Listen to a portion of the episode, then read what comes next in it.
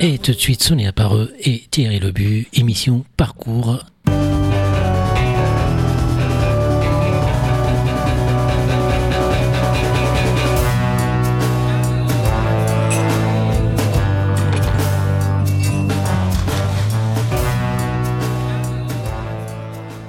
Sonia Pareux, bonsoir.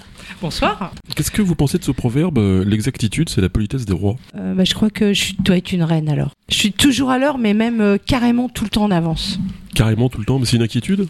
Peut-être. Je trouve en tout cas. euh, je sais pas, ça doit être une marque de respect pour moi, je ne sais pas. En tout cas, je ne supporte pas arriver euh, pile poil. Bravo. Alors vous êtes référente handicap 37 pour enfants et pluriel? C'est ça. En fait, votre métier, c'est quoi? Alors, je suis éducatrice spécialisée de formation. Avant, j'étais euh, plutôt animatrice. Alors, c'est un terme un peu référent handicap. Euh, Dans les pôles ressources handicap, on s'appelle des référents handicap. Euh, Mon métier, c'est plutôt de faire en sorte que tous les enfants sur notre territoire, tous les enfants avec des besoins spécifiques, avec des handicaps, ils puissent être accueillis au même titre que tous les autres enfants dans les structures de droit commun. D'accord.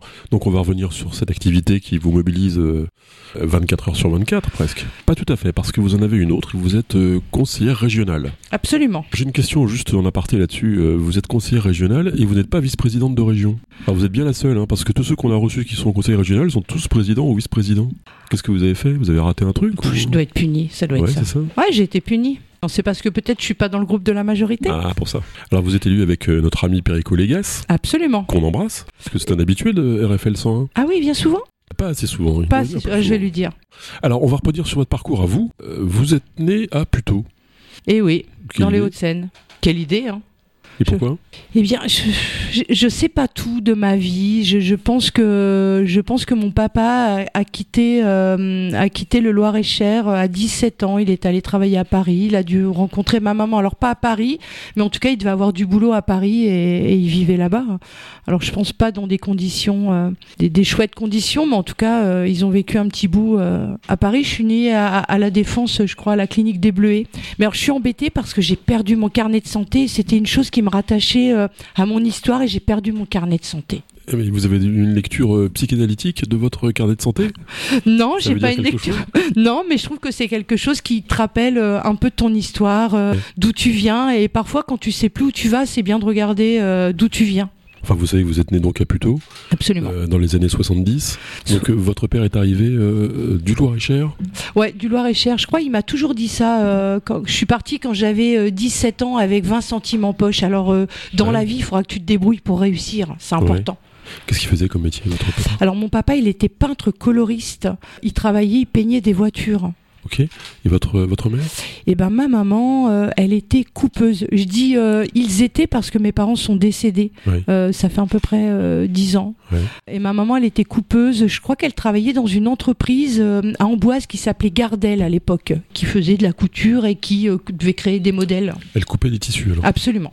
Vous êtes euh, né à Puteaux, mais euh, vous n'y êtes pas resté Je suis pas restée à Puteaux. De souvenirs et de mon histoire, euh, j'ai été élevée par mes grands-parents jusqu'à l'âge de 3 ans à Nazel-Négron.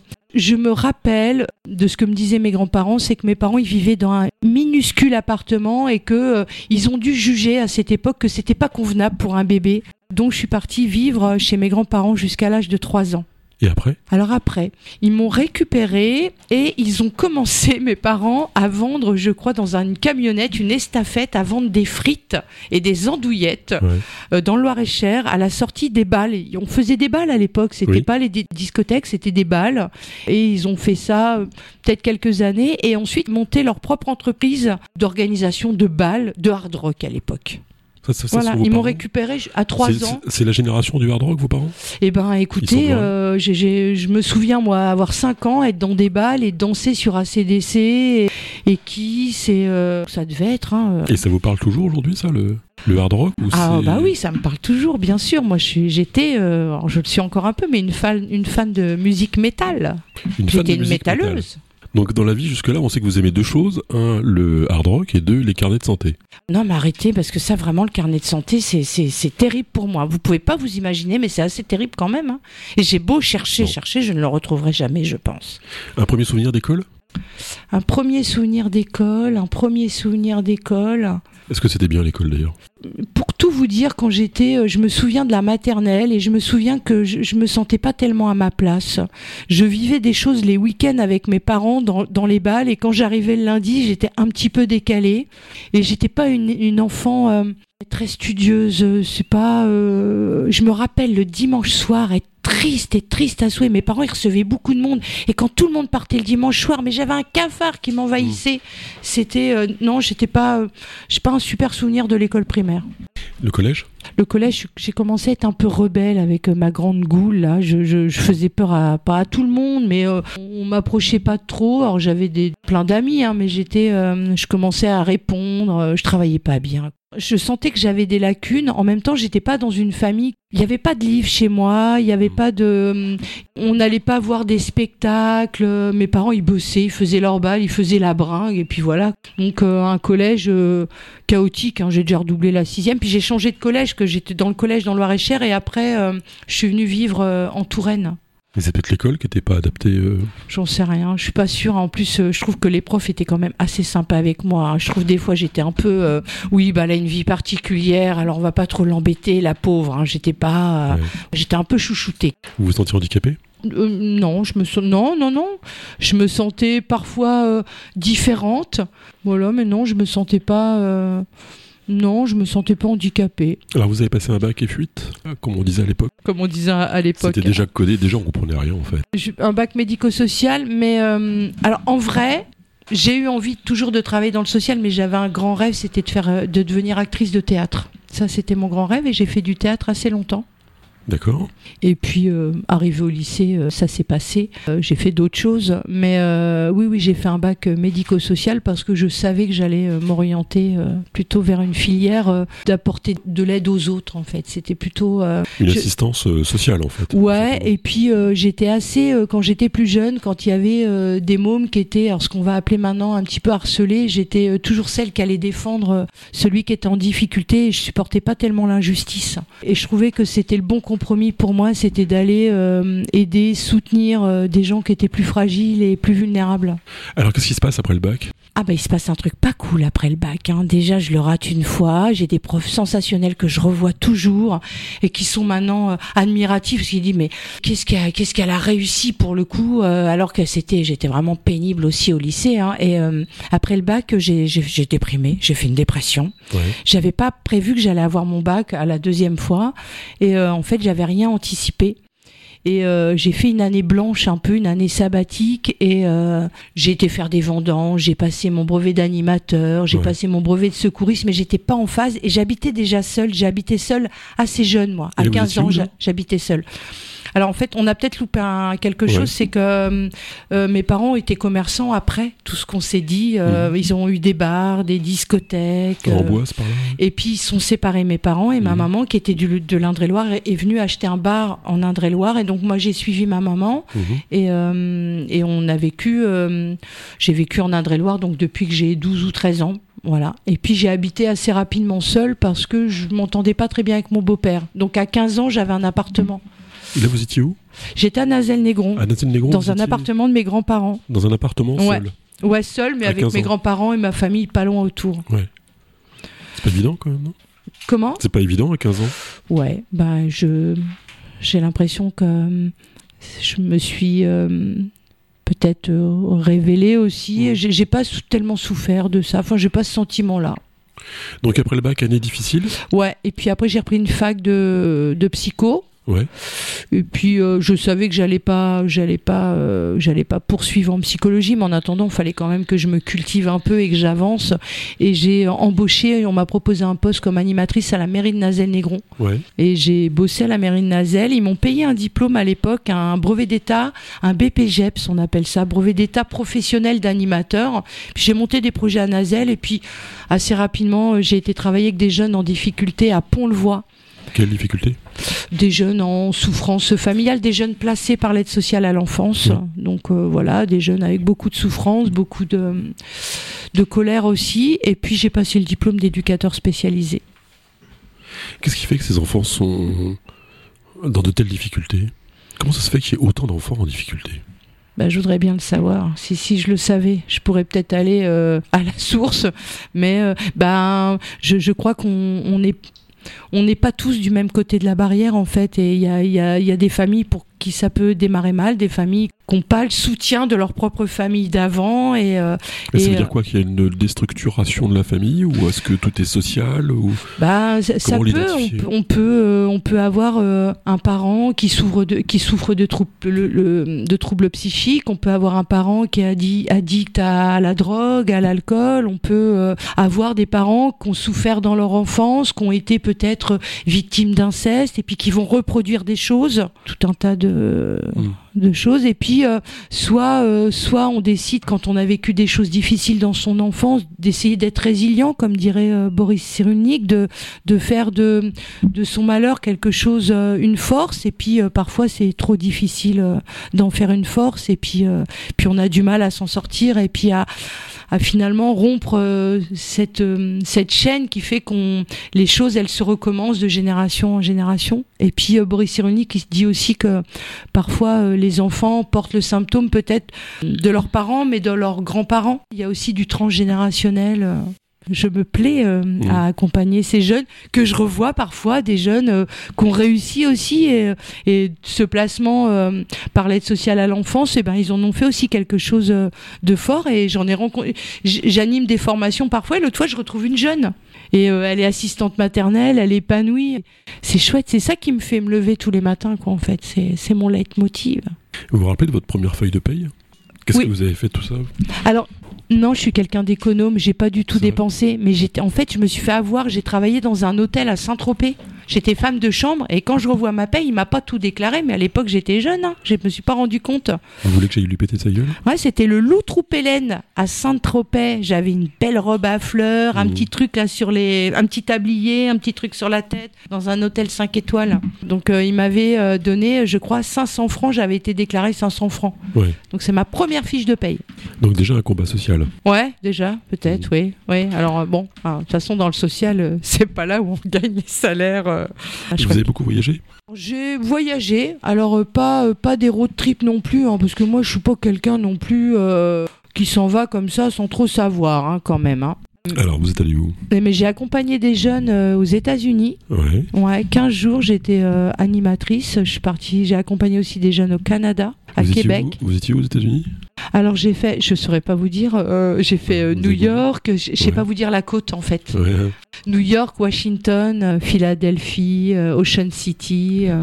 Sympa le voyage. hein Ouais, c'était sympa, ouais, ouais. Avec, euh, avec un véhicule, on, on avait laissé les jeunes à Manhattan, on n'était pas très rassurés, euh, on les a laissés en boîte. C'était euh, une boîte qui était interdite aux adultes, alors on n'était pas très... C'est quoi C'est une boîte interdite aux adultes? Ah bah c'était juste pour des jeunes, donc euh, en fait on leur avait laissé des talkie-walkie. Ouais. Bon, ils sont pas restés longtemps, ils nous ont vite retrouvés, on était dans un pub. Puis j'ai fait Québec, j'ai fait aussi la Laponie. Je travaillais dans un centre d'éducation renforcée, j'ai emmené de jeunes euh, délinquants en Laponie. euh, En Laponie. en trek, euh, en trek, là, par contre, là, c'était extrêmement dur et violent. J'en Ouais. garde des, quelques séquelles. Qu'est-ce qui était dur Ah bah, ce qui était dur, c'est les jeunes, déjà. On- Voilà, où c'est la première fois où j'ai dû me battre avec des, Ouais. des enfants, en fait. Mhm. Parce que je risquais un peu ma vie. Et puis, ce qui était dur, c'était les conditions météo. Il faisait moins 47. Et puis, on était en trek, en ski de fond. On traversait des lacs gelés et on buvait que quand on faisait des trous dans la glace et on mangeait deux barres de céréales le midi. Euh, Autant vous dire que là, euh, 17 jours là-bas, euh, non, c'était extrêmement dur et, Ah bah, et tu violent. qu'il soit violent. euh, Ouais, exactement, mais on est bien d'accord à pas se laver euh, et en plus c'était Ouais. des jeunes filles, Ouais. donc euh, pas se laver, euh, voilà, euh, les toilettes c'était compliqué, euh, donc oui oui c'est pas étonnant que ça a pu générer euh, complètement, mais c'était, euh, j'étais la seule diplômée éduc et ils prenaient des gens, je crois qui avaient pas, hum, qui manquaient d'expérience avec moi. Et en fait ça s'est ça s'est mal passé, hein, Vous avez eu beaucoup d'employeurs là dans tout ça? Ouais, moi j'ai fait le choix d'aller dans plein d'endroits parce que j'avais pas envie d'être l'éduc qui reste euh, 30 ans dans la même boîte et, et qui m'ankylose. Alors je dis pas que ceux qui restent 30 ans dans la même boîte, mais je trouve que c'est quand on veut travailler dans le social, on a aussi à aller voir euh, les, les, les publics, euh, les, vulnérables, en difficulté, des publics, euh, voilà. Donc j'ai travaillé aussi en psychiatrie. À la clinique de la Chênée à Chaille. J'ai travaillé en toxicologie aussi avec des personnes euh, addictes. J'ai fait plein de, ouais, plein d'en- Mais, mais qu'est-ce qui vous pousse à aller voir ces publics en difficulté? Je crois que j'ai un. Tout à l'heure, je discutais avec euh, avec quelqu'un qui me dit mais t'es hypersensible et je, je crois que je suis une hypersensible, une hyper empathique. Ouais, mais c'est pas bon ça. Pour, Ouais, mais c'est mais travailler avec des gens qui ont besoin non, ça, euh, ça, mais non. Alors non, parce que hum, quand on a de l'empathie, c'est la capacité de se mettre à la place de l'autre, mais de le tirer vers le haut. Et Mhm. moi, ça me, euh, je, je suis sensible, mais c'est ce qui fait ma force dans mon travail aussi. Il n'y a pas de, parce que ça fait euh, combien d'années que je travaille. Si j'avais dû euh, faire ou un burn-out ou il y a longtemps que moi, Ouais. c'est mon énergie, c'est ma force, quoi. L'idée d'aller allumer des soleils euh, chez les gens, c'est, c'est. Et comment on fait pour euh, allumer un soleil chez quelqu'un? On trouve des solutions pour des gens, on les écoute. euh, mais concrètement? dans mon métier actuel, euh, c'est de trouver des solutions pour les, les familles qui ont des enfants en situation de handicap. Donc, c'est leur permettre d'avoir un moyen de garde parce que on a des familles, quand on a un enfant en situation de handicap, c'est compliqué de travailler, c'est compliqué, on, on- on s'appauvrit aussi, on se précarise avec. Ouais. euh, c'est compliqué d'avoir des amis. Hein, les amis, on- les Mhm. parents te disent qu'ils ont ils ont fait le tri dans les amis. Mhm.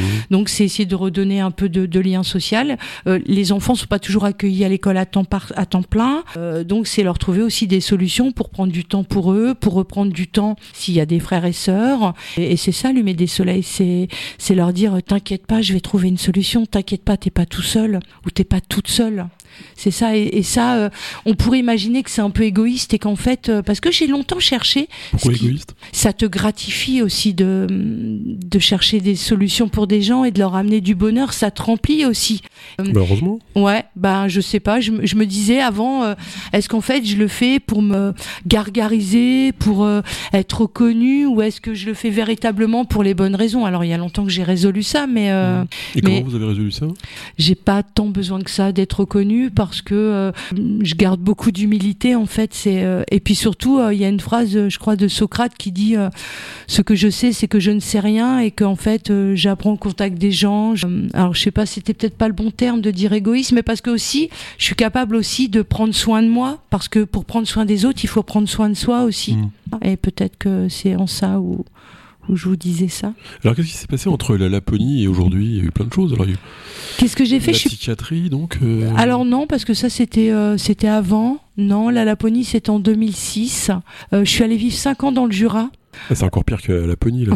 C'est- Il paraît Euh, qu'ils- il paraît qu'ils assomment les, les loups à coups de poing là-bas. bah vous croyez pas si bien dire, c'est euh, le papa de mes enfants, euh, il est preneur de son nature Ah ouais? Et notamment il a travaillé sur le film La Vallée des loups. Là, il est parti en déplacement. Je crois qu'il est parti enregistrer les loups. Mmh. Euh, il a travaillé sur le film La Panthère des Neiges et, et quand on s'est rencontrés, euh, il était dans le Jura, il travaillait sur un, fi- un- sur un film sur le lynx et il était de la Touraine, hein, pas loin de mon village à moi. Et on était même à un collège euh, pas loin l'un de l'autre à Amboise.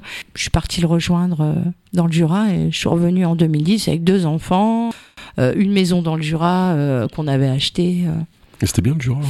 Bon, c'était pas mal. Donc, euh, bah, j'ai fait la Laponie quand même. Ça, ça m'a pas trop arrangé. Hein. Euh, ça m'a un peu perturbé quand même. Euh, à l'époque, j'avais perdu quand même 7 kilos. Je me dis, peut-être je devrais retourner là, parce que là, je prends un peu d'embonpoint, mais euh, peut-être je pourrais faire un petit stage en Laponie. Et puis, j'ai bossé où en Laponie? J'ai bossé dans un, un- à Oyonnax, dans l'Ain dans un institut médico-éducatif où je me rappelle j'étais speed, je voulais faire plein de choses et on me disait euh, Oh, doucement, Sonia, euh, on vit au rythme des enfants, tout ça. Je dis, ah, au rythme, euh, je vais venir par m'endormir, moi, au rythme des. Enfin, je veux dire, euh, j'aimerais bien monter des projets, donc je suis restée peut-être deux ans et demi là-bas, mais j'ai eu des enfants, donc j'ai pris un peu de congé parental.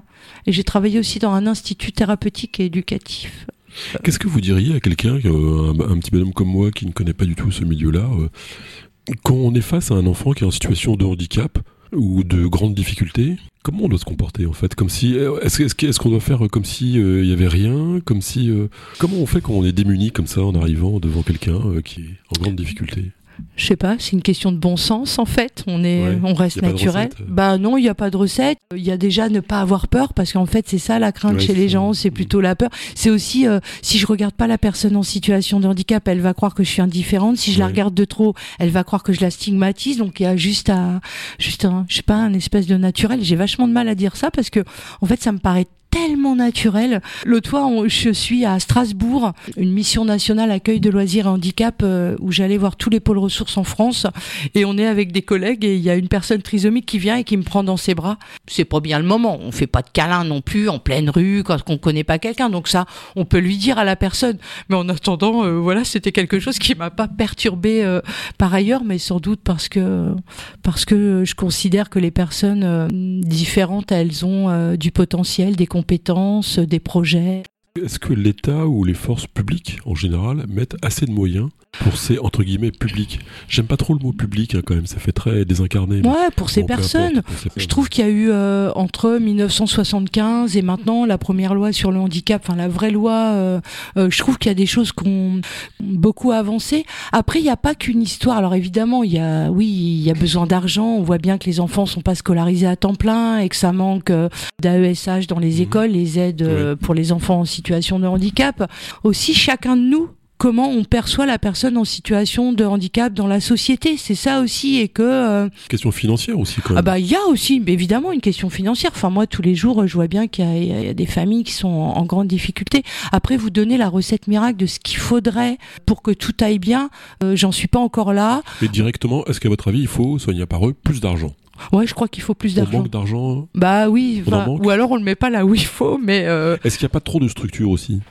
je dirais pas trop de structure, je dirais. quand on en parle, euh, il y a des sigles dans tous les virages, on a l'impression de parler en morse. hein. Eh ben c'est ça le problème, c'est qu'en fait il y a un manque de lisibilité Ouais, aussi de tous les de tous les dispositifs. Je parle pas des structures type IME qui sont connues depuis bien longtemps et, et très certainement oui, ça manque un petit peu de place pour euh, pour euh, pour les, les enfants ou même les adultes.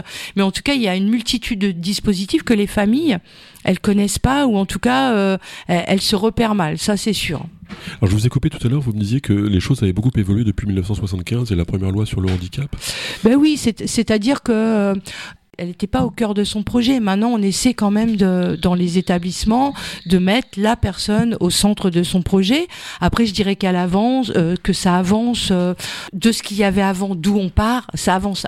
Ouais. Bon, tout n'est pas encore accessible. Là, j'ai eu un appel, euh, un mail de, de Maxence. Maxence, il était batteur dans un groupe de jazz. Il est à Paris Mhm. et, euh, et il est, euh, il a eu un accident. Il est dans un fauteuil roulant Mhm. et euh, il va, se- il voudrait se reconvertir à la basse du coup parce qu'il peut plus faire de batterie. Il a choisi une école jazz à Tours, mais malheureusement pour l'accueillir, ça va être compliqué. C'est pas très accessible. Donc on a encore beaucoup de choses à faire. Et ça, encore une fois, c'est aussi une histoire de moyens rendre accessible. Par exemple, vous allez à Paris, Ouais. si on est en situation de handicap, par exemple en fauteuil, on peut pas prendre le métro quand même. Ouais, où il y a quatre c'est stations. fou quand même. hein. Enfin, dans, dans une grande ville comme ça, c'est une des Eh rares oui. villes où on peut pas prendre le métro, Eh voire ben même oui. pas l'autobus. hein. Ouais, c'est hyper compliqué. En tout cas, c'est mon travail. Alors, c'est pas mon travail directement enfance et pluriel, mais quand je suis interpellée, c'est je ne peux pas dire à cette personne écoute c'est pas mon travail euh, Mhm. tu te débrouilles j'ai à quand même à alerter et ici sur notre territoire en Indre-et-Loire moi j'ai envie de le souligner je suis quand même assez fière des gens qui se mobilisent autour de, de cette question Mhm. J'ai j'ai alerté qu'il fallait pour euh, cette personne on est en lien euh, j'espère que si ça marche je vais pouvoir aller le rencontrer Est-ce que, Sonia Parole, vous pouvez nous décrire le quotidien d'une journée type? Vous vous levez le matin, qu'est-ce que vous allez faire dans la journée, dans une journée type hein? Enfance et pluriel. Alors, quand j'ai démarré ce poste, donc euh, c'était un appel à projet de la CAF. Alors, quand on dit un appel à projet, ça veut dire que la CAF, elle donne des sous pour mettre en place un dispositif qui était le pôle ressources handicap. Euh, L'objectif, c'était d'accompagner les familles qui recherchent un de garde pour leur enfant, un mode d'accueil dans une structure comme les centres de loisirs, les crèches, les assistantes maternelles, et l'accompagnement des professionnels qui accueillent ces enfants. J'ai démarré toute seule. Euh, je me rappelle, je, je- je n'avais pas de bureau, j'avais encore pas d'ordinateur, j'avais pas de téléphone portable. J'arrivais du Jura et euh, je, Bon, me, Ça pas beaucoup vous changer. hein. je me disais, mais qu'est-ce qu'on me demande? Faut que je fasse en sorte que des enfants soient accueillis. Pourquoi? Ils sont pas déjà accueillis les enfants dans les structures? Ouais. Et puis j'ai démarré et puis j'ai euh, fait beaucoup de com, de j'ai j'ai développé ce dispositif, j'ai accompagné des familles, des structures et puis euh, depuis deux ans on va dire que mes missions ont un petit peu évolué. Je, je vais plutôt développer des projets, hum, développer des projets qui correspondent aux besoins du territoire, d'une autre en l'occurrence, des projets sur l'inclusion, des projets sur les aidants et des projets sur le répit. Alors sur l'inclusion, Alors sur l'inclusion, eh bien par exemple, là j'anime un, un- une sorte de copile, on va dire, avec tous les accueils jeunes du territoire. ouais. Donc après les centres de loisirs, il y a c'est un copilotage Ouais, c'est un comité de pilotage, Un on va comité de dire. pilotage, Oh, ouais, c'est, ok. euh, J'anime des groupes de travail Ouais. pour que, quand euh, moi j'ai fini de faire l'accueil avec mes collègues dans les centres de loisirs, il y a des enfants à 12 ans, c'est fini les centres de loisirs, mais aller dans un accueil jeune, c'est compliqué. Un accueil jeune avec beaucoup plus de liberté, d'autonomie. Et donc là, je, je, je, j'œuvre avec les, les coordinateurs des accueils jeunes et les animateurs pour que leur euh, accueil de, de leur accueil jeune devienne euh, accessible et inclusif.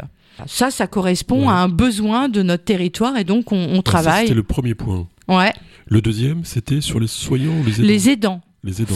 On considère, alors peut-être je me, je sais pas les bons chiffres, mais il me semblait, on considère qu'il y a 11 millions d'aidants en France. Ouais.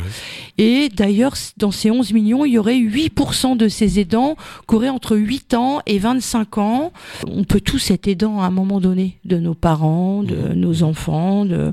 Et donc l'idée, c'est de soutenir ces aidants pour éviter, je sais pas moi, des burn-out, pour éviter de la dépression, pour éviter l'isolement. Euh, Donc j'ai une mission de développer euh, des choses euh, en direction des aidants qui peuvent être des parents, qui sont des parents d'enfants aussi en situation de handicap, mais un aidant, par exemple une, une épouse qui a son mari qui a Alzheimer, elle est aussi en, en situation euh, Ouais. d'aidante, mais aussi de s'intéresser, et ça c'est assez récent, qu'on s'intéresse euh, aux jeunes aidants, donc les enfants, et depuis l'année dernière j'organise les séjours répit jeunes aidants. D'accord. Mais j'ai un ami euh, Thierry Talon euh, qui veut euh, s'occuper, qui veut par exemple monter un club pour proposer des loisirs.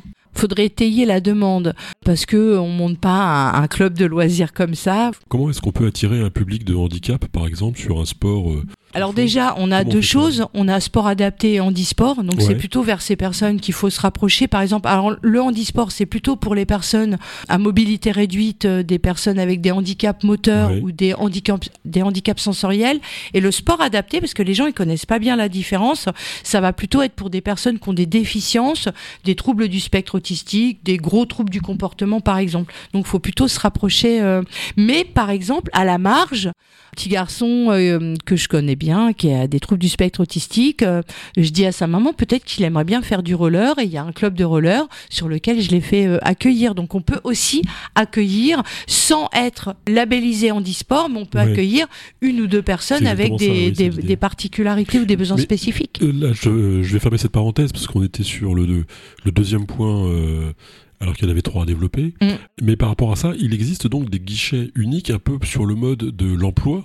Ou par rapport à un handicap, il y a un guichet unique, je vais sur ce numéro de téléphone, sur cette plateforme, et on va m'indiquer exactement ce que vous venez de m'expliquer Mm. par rapport au sport, mais ça peut être également par rapport à l'accessibilité, ou par rapport à l'étude, ou par rapport... euh, Je dirais que le guichet unique, nous, sur nos territoires, c'est la MDPH, la Maison départementale des personnes handicapées. C'est quand même le cinquième sigle qu'on développe là. hein. Ouais. Est-ce que j'ai dit quoi avant Euh, oh, Il y en a plein, mais... AESH, Oui, plein, MDPH. Je pense que vu de votre fenêtre au quotidien, Ouais. c'est habituel, bien sûr. Oui, Derrière Maison fenêtre, départementale euh, des personnes handicapées, c'est le guichet unique. C'est ça le, le point d'entrée.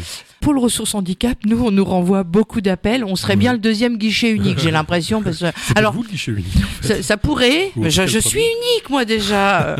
Et euh, donc il y a, oui, oui, c'est la maison départementale des personnes handicapées. Ils ont un annuaire de, de tous les établissements, de toutes les actions qui sont faites, Mm. de la culture aussi qui peut être accessible.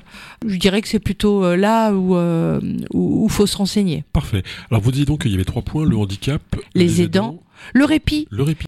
eh bien le répit, c'est permettre à des familles. On l'a bien mis en, en perspective, en lumière pendant le, le confinement, où tous les établissements ont fermé et les, les familles se sont retrouvées avec leurs enfants euh, qui peuvent avoir Ah ouais, parfois vraiment fou, de ça. Ça, fou, des gros troubles. ouais. Et Ouais. oui, où, euh, où on disait au, au tout début, on peut pas sortir dehors euh, et, avoir un enfant avec des troubles du spectre autistique par exemple ou des gros troubles du comportement, rester enfermé dans une maison. Enfin, j'imagine euh, le, le calvaire quand même, et les souffrances, les angoisses, puis des enfants qui avaient plus de suivi aussi et qui perdaient leurs acquis, leur euh, le- ce qu'ils avaient euh, mis en place dans les dans les IME ou euh, ou en pédopsy, enfin l'hôpital de jour pour les enfants qui perdaient le- leurs acquis, leur autonomie. Donc ça a bien mis en valeur la, la question du répit, besoin de souffler un peu, de de faire autre chose. Et je me rappelle que pendant le confinement, j'ai monté des structures qu'on a appelées le truc en plus Ouais. avec l'association dont je suis présidente, euh,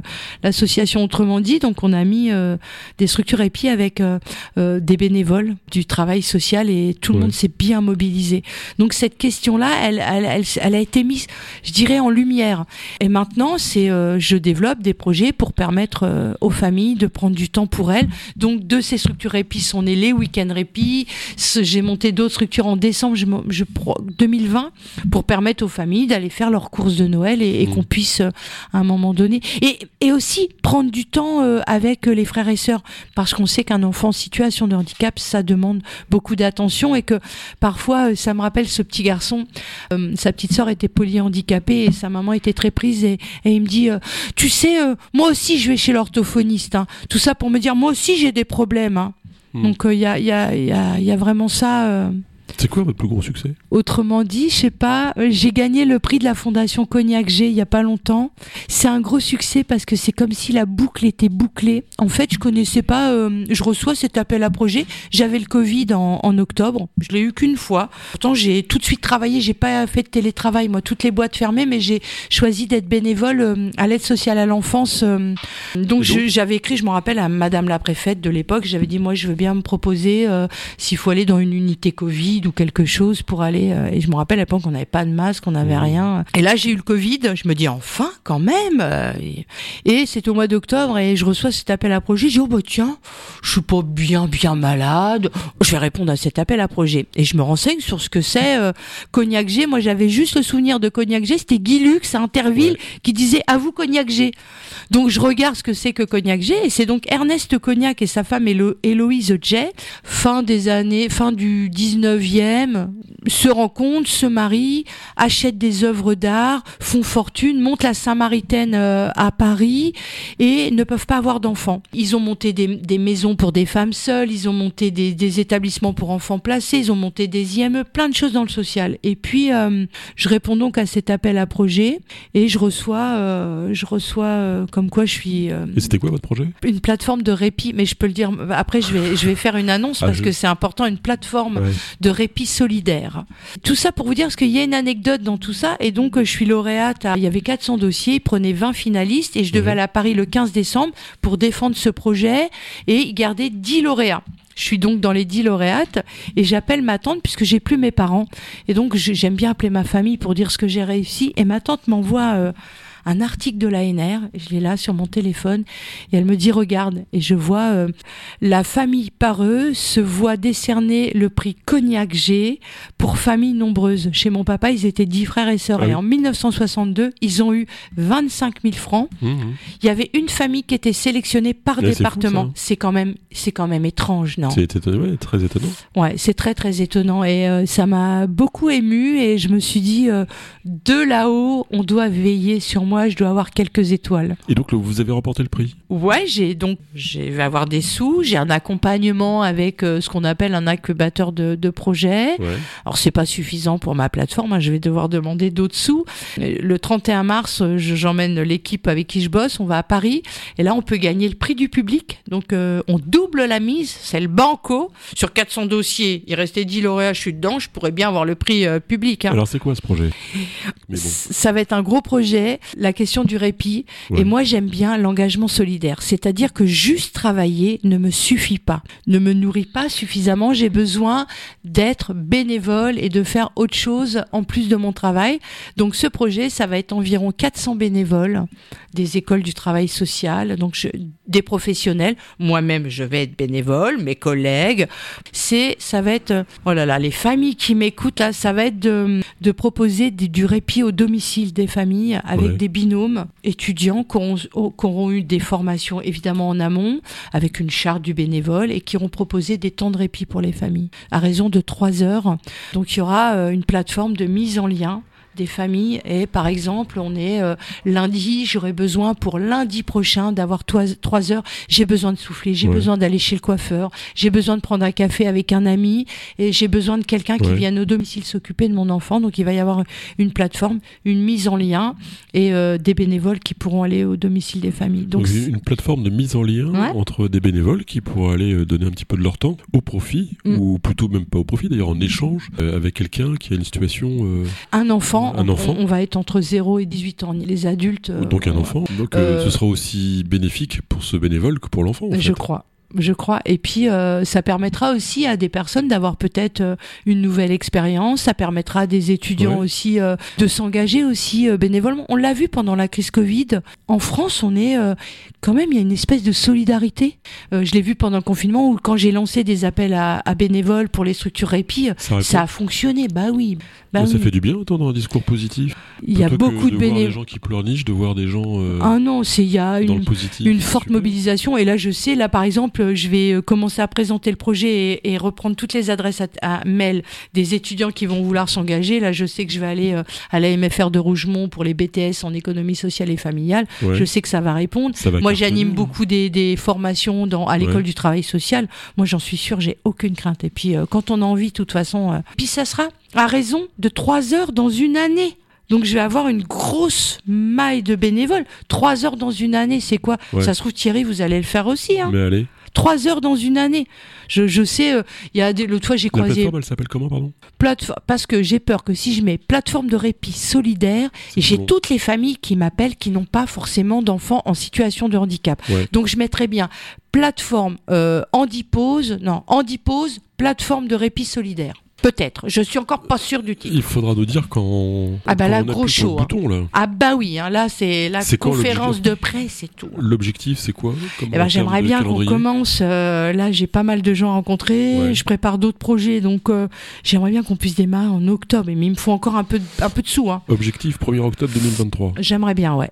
Vous faites plusieurs projets en même temps. Ah bah toujours. Et vous n'êtes pas du genre à vous éparpiller un peu, non? Non, pas du tout. Regardez, vous êtes perdu au conseil régional. C'est mignon de dire ça. Eh ben non, parce que Vous au conseil régional. hein. Alors qu'ils sont tous vice-présidents. Non, mais j'aurais pu. c'est- Je vais demander à François Bonneau, je pourrais Ouais. être délégué au bonheur. Ah, c'est bien ça. C'est bien ça, parce qu'en fait, il y a une, une conseillère municipale à Arras. Boutang, Ça fait un peu le pays du Boutang Ouais, quand même. mais il y a une conseillère à Ouais. Arras qui est, tri- qui est une personne trisomique et qui est déléguée au bonheur et au handicap. Je me dis, c'est chouette, Ça fout un au bonheur. jetons quand même, délégué au bonheur. Il y, a- il y a un petit côté maoïste qui, Ouais, qui- qui est un pas. peu inquiétant quand Oh, même. C'était une petite blagounette. Ouais. Quand euh, on est venu me chercher, euh, je dis ok, euh, mais moi je vais faire ce que je sais faire de mieux et ce que je sais faire de mieux, c'est défendre l'intérêt des plus vulnérables, les plus fragiles, les personnes en situation de handicap, les jeunes aidants, par exemple, des personnes en, en tout cas qui ont, des besoins et qui ont besoin d'être représentées. On, on venait d'arriver, on est arrivé en juillet 2021, décembre 2021, on m'a dit tu l'auras pas, j'ai fait passer un amendement sur des lycées 100% inclusifs. Alors c'est quoi un lycée sans- Eh Bien en fait, on va travailler. Euh, il veut tout savoir. On va travailler. Donc Ouais. j'ai un- j'anime un groupe avec des. On va arriver aux questions intimes après. Ouais, alors, attention. ouais, d'accord. D'abord, le Même- lycée inclusif, c'est Ouais. plus important. Alors, qu'est-ce que c'est un lycée inclusif? C'est l'idée de se dire qu'il y a des jeunes, 12 millions de personnes handicapées, il y a quand même 80% d'handicap invisible. Ah oui? Donc en fait, on peut avoir des jeunes dans les lycées qui ont des troubles 10, 10 dyslexie, dysphasique, dysorthographique, dyspraxique. On peut avoir des jeunes qui ont des troubles TSA, troubles du spectre autistique. Ça ne se voit pas forcément. hein. C'est quoi ces mots-là? Pourquoi on dit pas autiste, tout simplement? Ah bah parce que euh, parce Ah, que mais c'est le centre ressources autisme, il a dit qu'on disait euh, les troubles du spectre autistique. Alors Quelle moi hein? euh, je dis les troubles du spectre autistique parce que on peut avoir juste un des symptômes et pas forcément être autiste euh, Ouais, dire- sévère ou Ça veut dire on n'en sait rien, quoi. voilà, bah vous, vous penserez bien ce que vous voulez. En tout cas, si on, si on peut avoir des jeunes autistes Mhm. euh, et, euh, et dans les établissements, euh, par exemple, quand on a euh, un trouble euh, autistique, le bruit c'est compliqué. Ouais. On a des hyperacousies. Quand on va manger à la, à la, au réfectoire et qu'on est autiste, ben c'est pas facile. Donc c'est comment on va organiser les réfectoires Mhm. pour créer un petit espace un peu plus cocooning. C'est comment on se repère aussi. euh, moi, je vais dans des lycées parce que je siège dans des lycées. La signalétique. Oui. Comment on se repère. Donc l'idée, c'est de s'organiser en fonction de l'architecture des, des bâtiments évidemment, mais de euh, d'affirmer un peu plus cette signalétique par des codes couleurs, par des pictogrammes, des images. Ça va être ça, les lycées inclusifs. Et puis euh, plein d'autres choses évidemment. Peut-être euh, j'avais une maman qui avait une, une sa fille avait des était malvoyante et par exemple elle voyait pas bien le numéro des salles. Et ben c'est faire en sorte de, de mettre des numéros plus gros. C'est aussi la lumière. Alors maintenant je sais qu'on a des lumières à économie d'énergie, peut-être moins de néons, mais peut-être il reste des vieux établissements. En tout cas, faire attention des néons pour des personnes euh, autistes, ça peut être difficile. Et aujourd'hui, dans la région, il existe des lycées qui sont 100%. Ah, pas inclusifs. encore, ça va venir. Mais comme on a des lycées en construction, Ah oui. à Anche, par exemple, dans le 28, là, j'y vais très bientôt pour justement, comme c'est en construction, bah déjà euh, s'organiser pour que ce soit. euh, Et on est en train de mener une, une, en- une, une étude avec les services de la région en partenariat avec le lycée Henri Becquerel et Paul-Louis Courrier. Et on a un, un petit copil, un petit, euh, un petit groupe, un petit comité de pilotage et on travaille, euh, on travaille là-dessus. Voilà ce que je fais à la région. Donc Et- à la région, vous êtes plus dans le technique que dans le politique, en fait? Peu Mm. importe que vous soyez dans la majorité ou opposition, ce qui compte, c'est euh, c'est le résultat. Ouais, je crois bien. Puis j'ai l'impression que tout le monde pense un peu ça en fait. Donc euh, ouais. heureusement d'ailleurs. qu'il y a Ouais. quand même des sujets sur Oui, ça fait, une- oui, ça fait, c'est consensuel quand même. C'est euh, consensuel d'ailleurs, oui, ce que j'allais vous demander. Ah ouais, ouais. Je, je trouve que là, euh, là d'ailleurs, il va y avoir une feuille de route parce qu'il y a une déléguée au handicap euh, à la région dans la majorité et bon, on travaille bien ensemble parce que il y a des choses que je peux savoir. Alors je dis pas que je suis une experte, mais en tout cas, ça fait un petit moment Vous que je suis quoi. je suis dans le, le domaine et voilà, j'accompagne aussi sur ça et puis sur plein d'autres choses. Euh, la- C'est-à-dire ben, par exemple, il y y va y avoir une billetterie sociale euh, pour les Jeux Olympiques et c'est de faire en sorte que ce soit pas qu'un seul public qui en bénéficie, mais peut-être d'autres. Donc on, on travaille ensemble sur ça. Non, non, c'est euh, c'est euh, c'est plutôt chouette, ouais. J'aime j'aime bien ce côté un peu technique et euh, et même dans mes prises de parole, j'aime bien raconter des histoires de vie. Mhm, La dernière fois, j'ai même chanté. mhm. Ouais, voilà. Et euh, au moins, je suis sûre qu'on m'écoute. C'est pas une compétence euh, qui devrait devenir, euh, enfin qui devrait revenir au département. Alors, elle est au département. Elle est au département. Néanmoins, chaque compétence de la de la région, le handicap, il est un peu transversal finalement. Il y a, on a la compétence sport. Faut Ouais. penser aux personnes en situation de handicap. On, on a la compétence culture. Je veux dire, quand on va à un festival aujourd'hui, euh, euh, bah, c'est compliqué quand on est en situation de handicap. Alors, il y a Terre du Son qui fait des choses. Il y avait autrement dit qui s'est quand même bien mobilisé. Je voyais l'autre fois euh, euh, au quotidien, euh, comme, alors je vais écorcher son nom, Yana Kamura, non c'est pas ça, la chanteuse qui a fait un truc sur le Super Bowl là. Ah, Ah, ouais. Je sais pas, j'arrive pas à dire. bon. Et en, en tout cas, elle était traduite en langue des signes, par exemple, sa Ouais. chanson. Donc je trouve qu'il y a quand même des choses. Vous intervenez sur le sport d'ailleurs? Oui, oui, oui, oui, oui. Ah oui, oui, oui. Je fais il y a des. des trucs à faire. Ah bah oui, il y a des trucs à faire. Par exemple, ce qu'on c'est que des familles euh, n'ont pas forcément envie que leur enfant aille soit vers le sport adapté, soit en e-sport. Il faut pouvoir outiller aussi les clubs ordinaires pour qu'ils puissent accueillir euh, Ouais. des personnes en situation de handicap. Moi, c'est un peu ça, mon leitmotiv, c'est aussi d'aller le plus possible vers le milieu ordinaire, au milieu de tous. L'inclusion, c'est l'affaire de tous, en fait. L'inclusion. Enfin, c'est un mot qui fait réfléchir, non? Ouais, alors euh, si on regarde l'étymologie, euh, ça, ça veut dire, euh, quoi? eh bien, c'est enfermement, ça peut vouloir dire. Ouais. Ça peut dire aussi une tâche dans une pierre précieuse. Et sinon, nous, on le prend. Alors, on a parlé d'intégration, d'insertion. Maintenant, c'est l'inclusion. Dans quelques temps, ça changera. Mais en tout cas, c'est Ouais, s'inclure euh, dans un groupe. Ouais, ça en dit long sur, euh, sur notre époque. Ouais, ouais, il faudrait que je regarde. Ouais, c'est joli ça. D'ailleurs, puisqu'on en est aux étymologies ou au sens, j'aurais peut-être dû commencer par là. Le handicap, c'est quoi? C'est euh, hand in cap, c'est la main dans le chapeau. Fin fin 19e, je crois. Ça correspond. Alors c'est nul hein, parce que j'ai pas le truc exact, mais c'était les les les bien. c'était lié aux courses de chevaux. C'est-à-dire que des chevaux qui étaient trop performants on leur mettait un handicap pour les ralentir et pour Ouais. être au même niveau que, Ouais. que tous. Alors en fait, à l'époque, avoir un handicap, c'était euh, quelque chose de hum, positif. Mm. Et puis, euh, on, on a glissé sur quelque chose d'un peu plus péjoratif. maintenant. Donc c'est hand in cap, la main dans le chapeau, parce qu'on tirait au sort des chevaux. Des chevaux. Il y avait un huissier qui était là, qui vérifiait. euh, c'est ça. J'ignorais complètement. Et ben voilà. Je suis pas venu pour rien, décidément. Non, je crois bien. Non. Et puis entendre un discours positif comme ça, on est fiers de vous. Mm, C'est allumer des soleils, ce c'est ça. faites, hein. Et regardez, j'ai mis une, robe, une, une veste à paillettes quand même. Ah oui, ça brille dans tous les sens là. hein. Et puis, mais ça brille, et d'autant que j'organise des discos inclusives avec l'asso dont je suis présidente, avec les, les gens aussi qui m'a. troisième casquette, Ah oui, ah d'accord. euh, cette association. Autrement dit, Ouais, moi j'aime bien vos titres. hein, le- Par exemple, le truc en plus. ouais, le joli truc, comme, euh, comme titre. euh, le truc en plus. Le truc. autrement dit. Ouais, là, c'est a- quoi autrement dit il y a le truc en plus. Là, je, viens de monter avec mes collègues le mercredi différence, et on a fait le samedi diverti. Ah ben, on a des mots euh, Ça- sympas. oh là là, ouais, ouais, ça me ouais. divertit. Ouais, samedi Et diverti, le c'est un, vendredi différence. un accueil de loisirs euh, à Tours euh, un peu spécifique.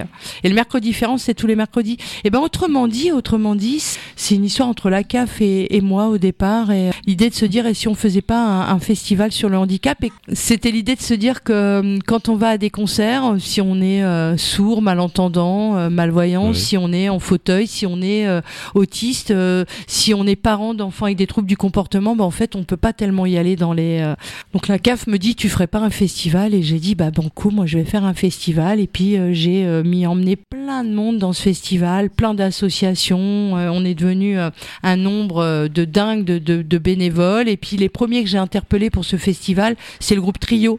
Parce que j'ai un ami dans, dans, dans ce groupe et je lui ai je- voilà, j'en ai parlé, il m'a dit bah écoute, euh, je crois qu'on peut faire ça. Et puis euh, j'ai-. Mmh. on a fait euh, euh, tout est organisé. Alors j'ai travaillé aussi avec le centre ressources autistes pour créer une petite plateforme répit pour accueillir des enfants euh, et leurs familles quand il y a trop de bruit, que c'est trop compliqué, un, un espace pour s'apaiser, se ressourcer. Puis on avait mis tous les bars à hauteur des personnes à mobilité réduite. Puis on avait mis du braille en place et puis on avait fait euh, de l'audio description et de la traduction en langue des signes de tous les concerts, plusieurs scènes.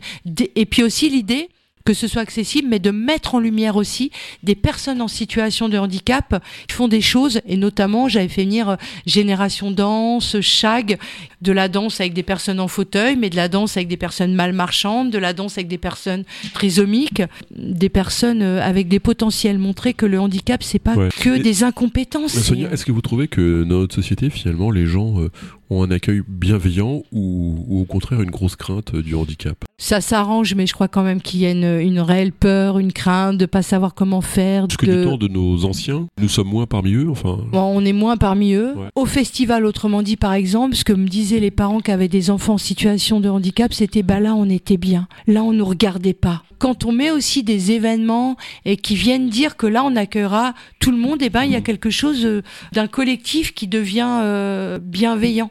Il y a, Je sais pas, il y a un parallèle avec le racisme, non? En tout cas, Ou euh, la peur de l'étranger en général? Non, il y a, je pense qu'il y a une peur euh, des fois presque, elle est inconsciente, mais une espèce de con. J'ai l'impression de d'avoir peur d'attraper la même chose, quoi. Ah ouais, il y a un truc comme ça. C'est complètement inconscient, archaïque, mais il y a quelque chose comme ça. euh, et si ça s'attrapait euh, Je suis allée tout à l'heure euh, au Café Joyeux. Vous y êtes déjà Oui, allé Ouais. Ouais. Juste pour vous dire ça, et, et qu'il y a, y a aussi des gens qui pourraient peut-être dire euh, Ouais, c'est un peu le zoo, on vient voir. euh, ça a le mérite en tout cas d'exister, c'est vachement. C'était super, là, moi j'ai passé un moment euh, joyeux, mais j'y vais presque toutes les semaines, hein, parce Hmm. que j'aime bien, j'aime bien y Et aller. quand vous travaillez pas, vous faites quoi? Je travaille. Sonia Vous avez des enfants? Ouais, deux. filles, hein, c'est ça? Non, deux garçons. Pardon, deux garçons. Perdu Perdu. Ouais, Bilal et Achille. Est-ce que j'avais une chance sur deux Hmm. Non, Ouais. j'avais une chance sur quatre. Ouais. Deux, deux Bah, garçons. c'est deux garçons. Là, maintenant, c'est deux garçons. On ne sait pas ce que l'avenir euh, peut faire. hein. On peut. compris. Aujourd'hui, j'ai deux garçons, mais ils vont on peut avoir après euh, des enfants qui sont intersexes, non binaires. Ah ouais, euh, vous êtes dans ce trip-là Bah, là on sait jamais. Euh, je veux dire, j'ai regardé une émission l'autre fois. Alors quand je travaille pas, qu'est-ce que je fais? Bah, je fais du bénévolat. Que que- Je Non, fais mais des garçons, c'est des garçons. Oui, c'est des garçons.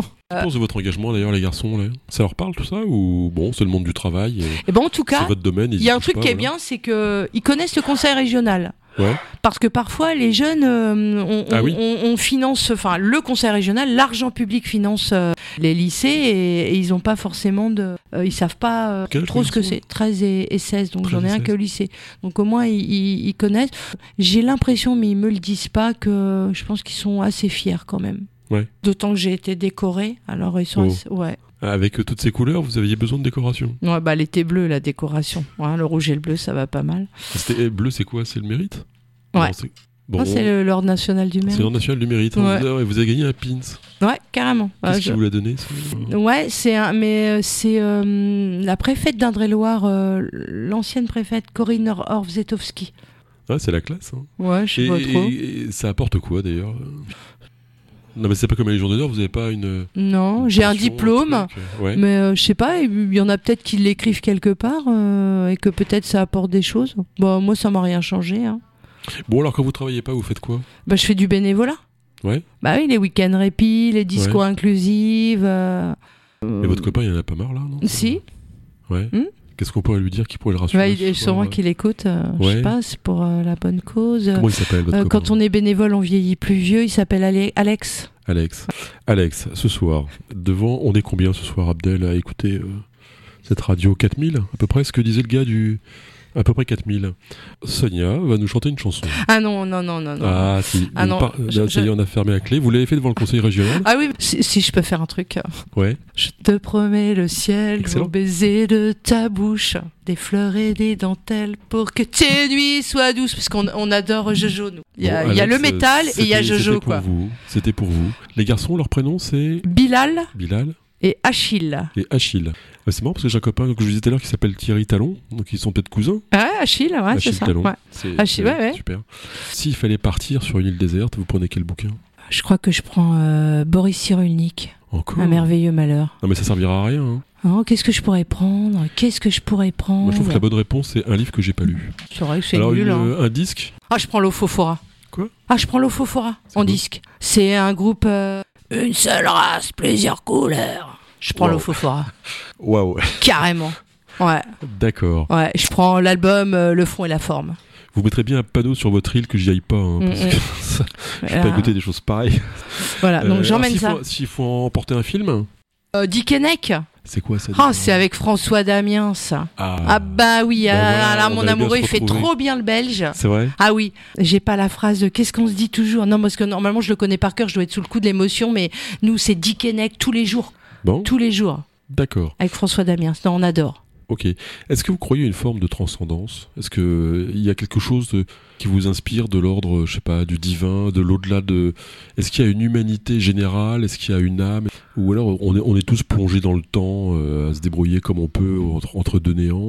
Oh, ça voudrait dire que je suis hyper terre à terre, alors que. Non, non, pas du tout. je m'intéresse, euh, Les deux sont tout à fait possibles d'un extrême à l'autre. Donc, euh, Je sais pas, je crois qu'on pourrait. euh, vous y pensez ça parfois Ouais.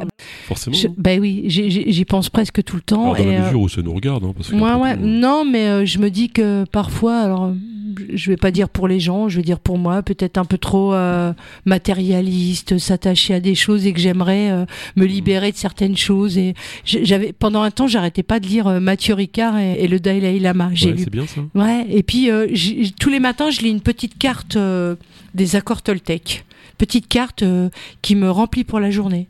Ta parole doit être impeccable, euh, dire des compliments, enfin voilà. Et alors en plus hier, euh, j'ai écouté sur France Inter, c'est hier soir ou ce matin aux informations, hein, une boutique éphémère qui délivre des compliments toute la journée.